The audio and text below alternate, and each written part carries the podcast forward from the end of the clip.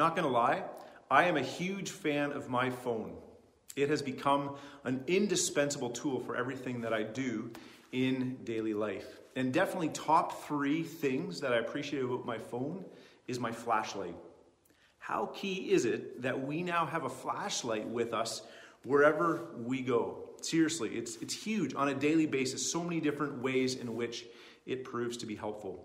Probably the most key way is when I get up in the morning. Now, I uh, tend to be a, an earlier riser than, than my wife, Brittany. She likes to sleep in. Now, cut her some slack. She is a shift worker, works a lot of nights, so she's often catching up for, for a, lack of sleep. So we'll, we'll cut her some slack. But but if there's any way to incur the rage of my dear wife, and, and she's such a pleasant lady, I'm, I'm, sure none of you could ever even imagine her, her raging. Uh, but the one instance, the one instance in which I might incur the rage of my wife would be as she's sleeping, me getting up in the morning and flipping on the light, shining brightly in her eyes, jarring her uh, awake. So I don't do that. I get up in the morning, I'm trying to. Uh, trying to find my stuff. So it's either turn on the light or you're stumbling around in the dark trying to find the right clothes, tripping over stuff, trying to get my, my laptop, my keys, the things I've scattered around. I trip on something and, and it takes four times as long. She's like, ah, oh, just get out of here and let me let me sleep. But then a number of years ago when I got my first phone with a flashlight on it, it changed everything. Now I hop out of bed, my alarm goes off on my phone, I grab it and I turn on the flashlight, and it's a small light that I can focus and light up whatever it is I need to, to look for. So I can look in my in my dresser, I can look in the closet for just the perfect shirt for the day. I can I can find my keys, I can find my shoes, and with minimal disruption to Brittany, I can gather myself to get out of our room, letting her sleep so I can get on with the day. It's because I have that phone and I can direct it to whatever it is that I need to light up. No doubt, the flashlight on my phone has been an indispensable tool in my life. I raised that this morning or this evening, whenever it is that you choose to watch this, because in our text today, we have the image of God lighting something up for us. I'm going to get to that in, in a moment. So, how is it that God actually offers a flashlight of this sort to light up what it is that we need to see clearly? The title of my message for today is Three Things that you need to see clearly. Before I proceed, I want to invite you to join us, Kingsfield Zurich Mennonite Church, at 11 a.m. on Zoom Sunday morning. We we're, we're there, we're present. We're going to be hearing from a number of our young adults this Sunday about uh, what they're experiencing in this weird stage that they're in with, with COVID 19. We're going to be hearing from a few different people what it is that God spoke to them through the message. We're going to sing together, pray together. So good to see each other's faces, to worship God in community with each other. So join us on Zoom. Uh, wherever you're from, doesn't matter. If you don't have a church that you're already plugging into, we'd love to have you join us. 11 a.m. on Zoom. Message me. I'll get you the, uh, the link and the password to jump in there. So, three things that you need to see clearly.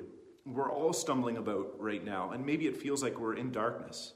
Maybe it feels like we're in confusion. We're asking, like, God, what, what's going on? What's, what's the meaning of this? Are, are you here? Do you care? What's, What's really going on? What should my priorities be? That's another significant question that many of us have been asking. When something like this happens, it throws everything up in the air. And as it's up in the air, we're figuring out what are we going to grab back onto?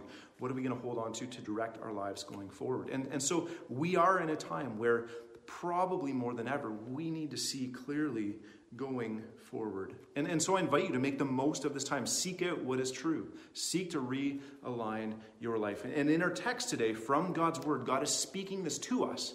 We see what I believe are three foundational truths for how we can see clearly in this time. We're going to get to that as, as we move along. But starting out, in seeing these things clearly, we need to ask God to turn the light on, to help our hearts see what is true. It's not enough just to know the right things. Maybe you've heard this stuff before. Maybe you've been a follower of Jesus your whole life. You've heard this over and over and over again, but it's still kind of up here in a head level and it hasn't made its way down the 18 inches to your heart. Maybe this is something you haven't considered for a long, long time, but you remember it when you were in Bible school as a kid, or maybe grandma took you to, to took you to Sunday school, or you're seeing friends posting stuff online. You're like, okay, so this Jesus guy and he, he died and he rose from the dead, like what's all that about? We need God to turn on the light so that we can see things that would move from the point of knowledge, knowledge and revelation about who God is, and we need our hearts, the light to be turned on in our hearts to be able to see this clearly. It's not enough to just know the right information. It's not enough to just mentally assent to a certain set of ideas. We, we've actually all seen this in celebrity apologies.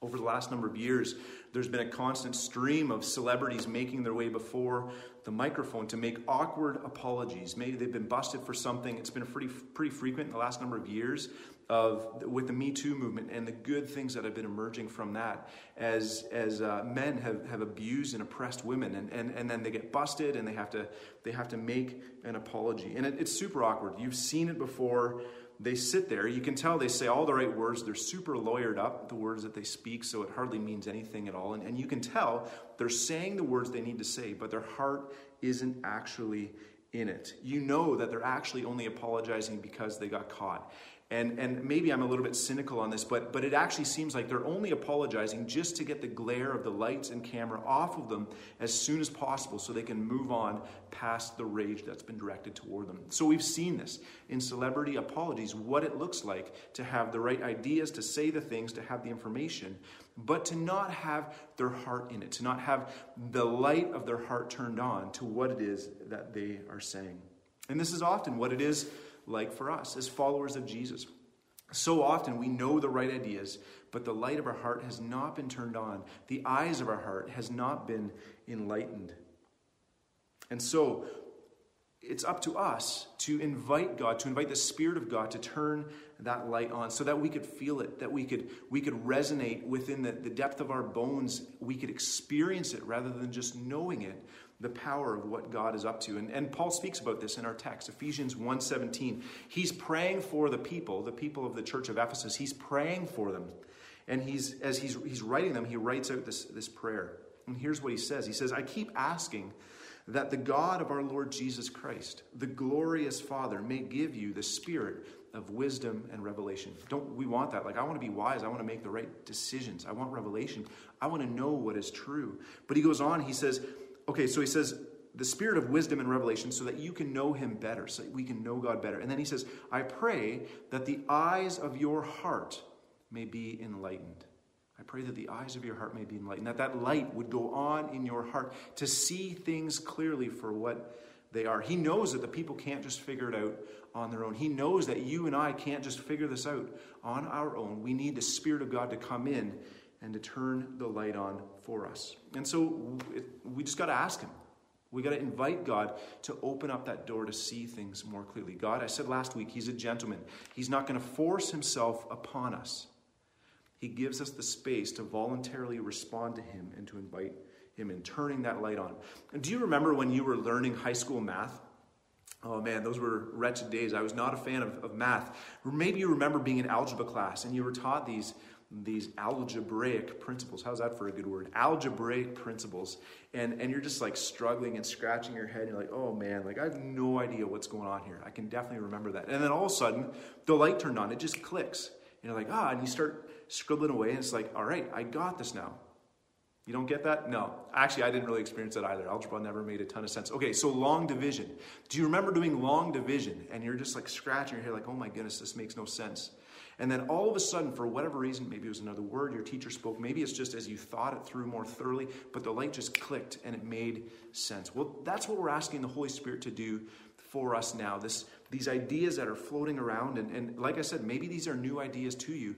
Ask the Holy Spirit to shine that light, to enlighten the eyes of your heart so that it would make sense, it would click, you would feel it and experience the beauty of these truths that we need to see more clearly. So, three things that will bring clarity and hope to your life. Three things that will help you make sense of your story in the midst of God's story. I can I got my story over here, but it doesn't make sense until I set it within God our creator his story and what he has been doing.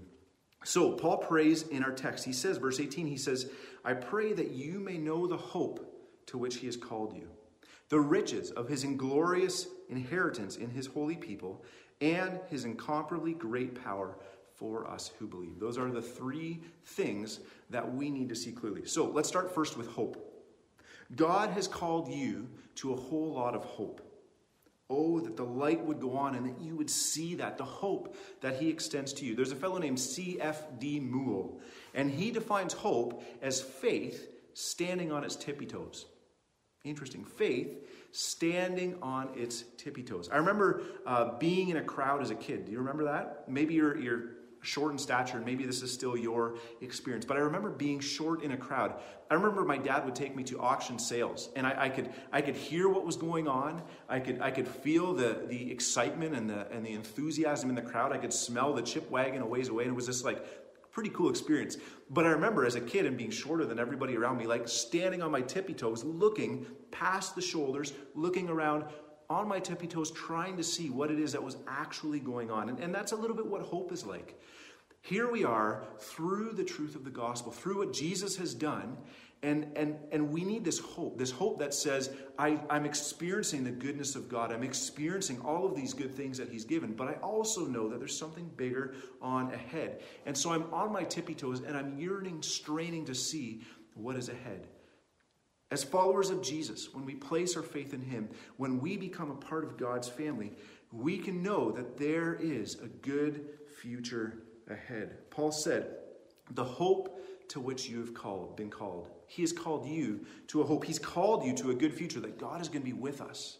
That God's going to save us from our sin. He's going to save us from the pain of this world. He's going to renew all things, bringing the new heavens and the new earth, a perfect universe. This is our hope. We're experiencing it now, and we stand on our tippy toes looking to see more fully what is further on ahead in our story. And, and so I ask, God, would you, by your Spirit, give us the light we need to see the hope to which we've been called. Seriously, this is a huge part in not walking through these times with fear, having that hope. The next thing that we need the Spirit to turn the light on so that we could see more clearly is our worth. To feel in the depth of your bones that you are valuable, you have worth. Did you catch it in the text when I read it earlier? It says, the riches. So he got Paul is praying that we would know the riches of his glorious inheritance, God's glorious inheritance in his holy people. It says that God's people are the riches of his glorious inheritance. You are worth so much to Jesus. Do you know that? You're worth so much. Now think of an inheritance we like to joke around with our parents about inheritance. My, my dad will be, uh, he'll kind of hold it over our heads in a joking manner. He said, Oh, if you do that or if you step out of line, I'm going to yank you out of the inheritance. They'll make jokes about uh, spending our inheritance on us so that there's nothing left. For those who receive, who have the, the privilege of receiving an inheritance from their parents, receiving this sum of money upon their passing is a huge part of life. It can help set you up for the things that you want to become and, and the places that you want to go in the life that you want. Now, in ancient times, it was huge. Family ties were much stronger, and so you were very much your identity, your, your future on earth was tied to your family's wealth, your family's status. And, and so oftentimes inheritance would actually be passed to kids before the parents died, and it would be the property it would be the buildings. It would even be the employees. It would be the livestock. All of this would be given and saying, All right, this is your fortune now to steward and to build. You're standing on the shoulders of everybody before, and you're going to build this for the people that will follow after you. And so it was huge. It wasn't just about getting a chunk of money when your parents passed away, the inheritance was huge. It was incredibly valuable. People lived life with this idea of passing on an inheritance or receiving an inheritance, incredibly valuable. God says that's what your value to Him is like. You are like the riches of an inheritance. Do you believe that?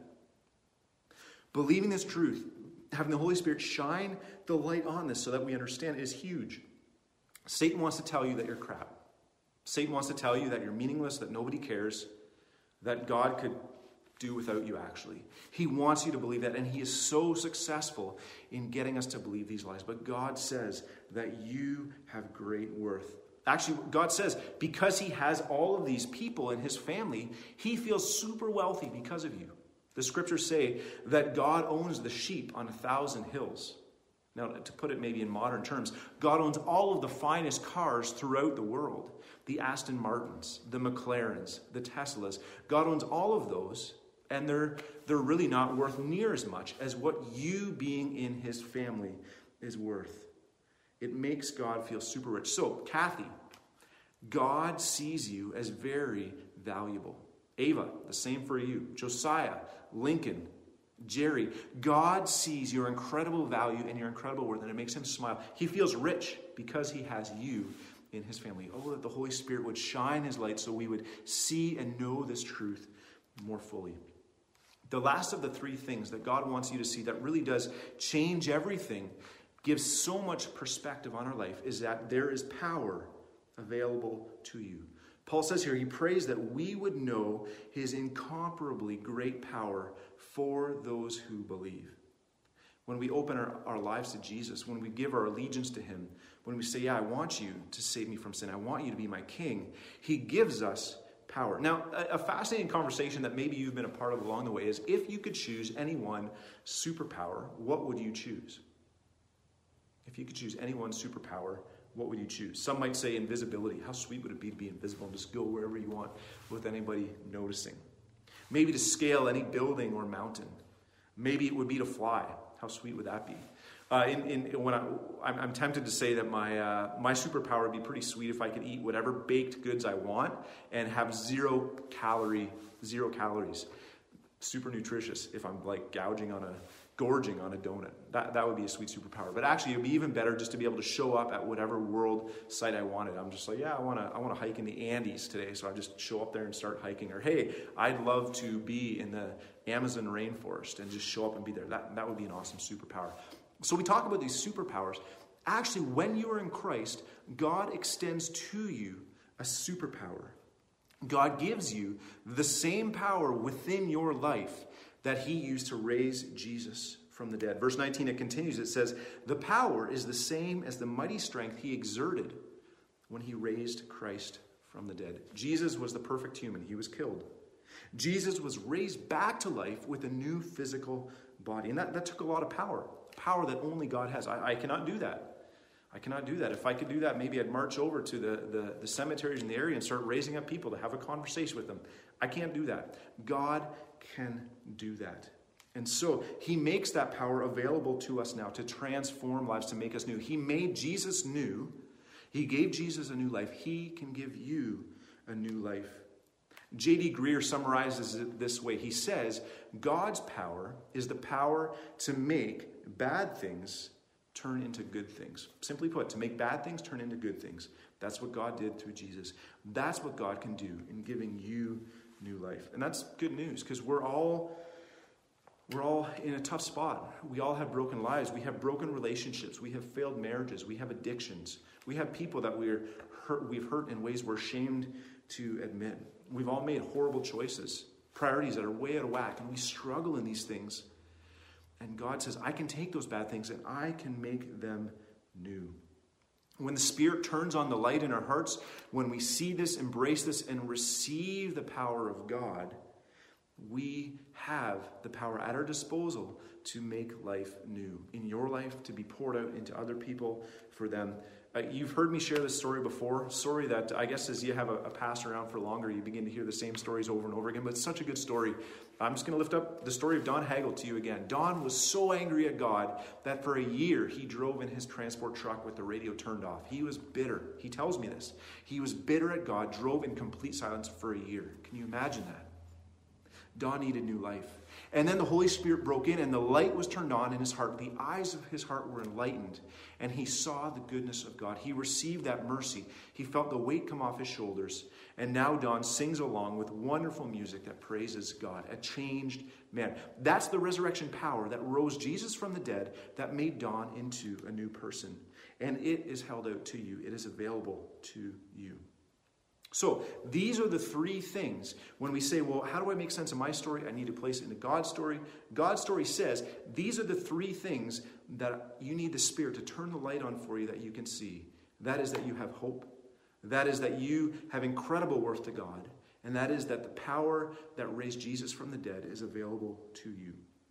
So, we always want to be asking two questions in response to this. The title we've given is Kairos Moments a kairos moment, understanding that God speaks at particular points in time. So, our kairos moment, we ask, God, what are you saying to me in this?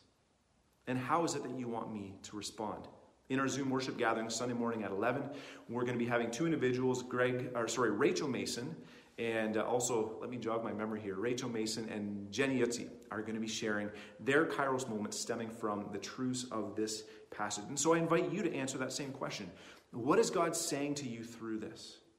And how is He inviting you to respond? Because He wants to make his story your story. He wants to show you the way to live. So, how do we respond? I think the most natural response actually is to join with Paul in prayer. Paul's praying this. He's saying, I pray that the Holy Spirit, the Spirit of God, would give you revelation and wisdom. I pray that the eyes of your heart would be enlightened. So, let's, let's pray together for that. I, I have this vision of, of myself, of us being a people living with vibrancy of being a people who live as peace, who aren't shaken by the anxiety around us, who aren't shaken by what people think or don't think about us. We want to keep growing in this.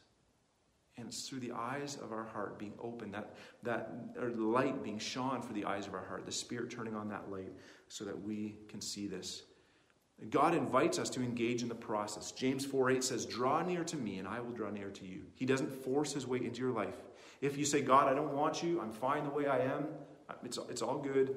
Um, I, I, I don't want you in my life. He will respect that and he will step back because he's given you free will to choose.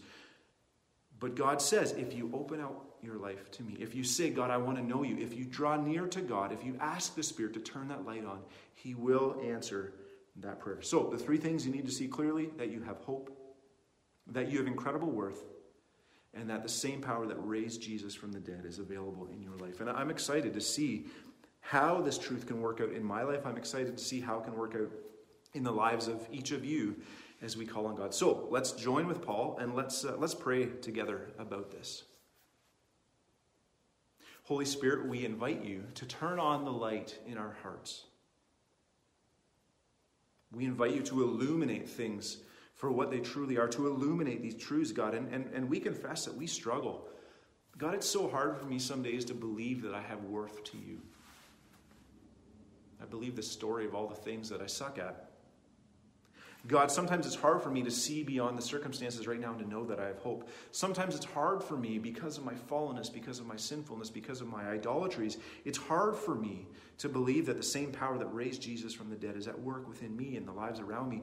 And so, Holy Spirit, I pray that you would turn on the light, that I would grow in conviction, that I would grow in experience of this. I would say, Yeah, God, you're at work and you're changing me. So come, come, God, we pray. God, we pray for new stories to emerge stories of your changing work, stories of that light being turned on. We want to be with you. We want to be like you. Thank you so much for your grace and your mercy. God, I pray for anyone who's listening here who's never invited you into their life. And, and, and so, God, I pray that you would speak words of life over them. I pray that you invite them into faith, into repentance, to turn away from their own path and turn toward your path. Call us to yourself. God, we love you. We want more of you in our lives. Guide us in these days. Thank you so much for the truth of your scripture. Thank you for the things you've given us to see clearly. Guide us in these days, we pray. Amen. All right. Thanks for joining me again. I'll repeat, we would love to have you be with us Sunday morning, 11 a.m. on Zoom. We've got a kids' uh, Sunday school time starting at 10 o'clock on Zoom as well. Like I said, message me, message our, our social media platforms if you need the link and the password Wait, don't wait till 11 o'clock to message that. Send it maybe 10, 15 minutes before just to make sure we can get that information to you in time. All right, good to be with you. May God be with you in these days. Take care.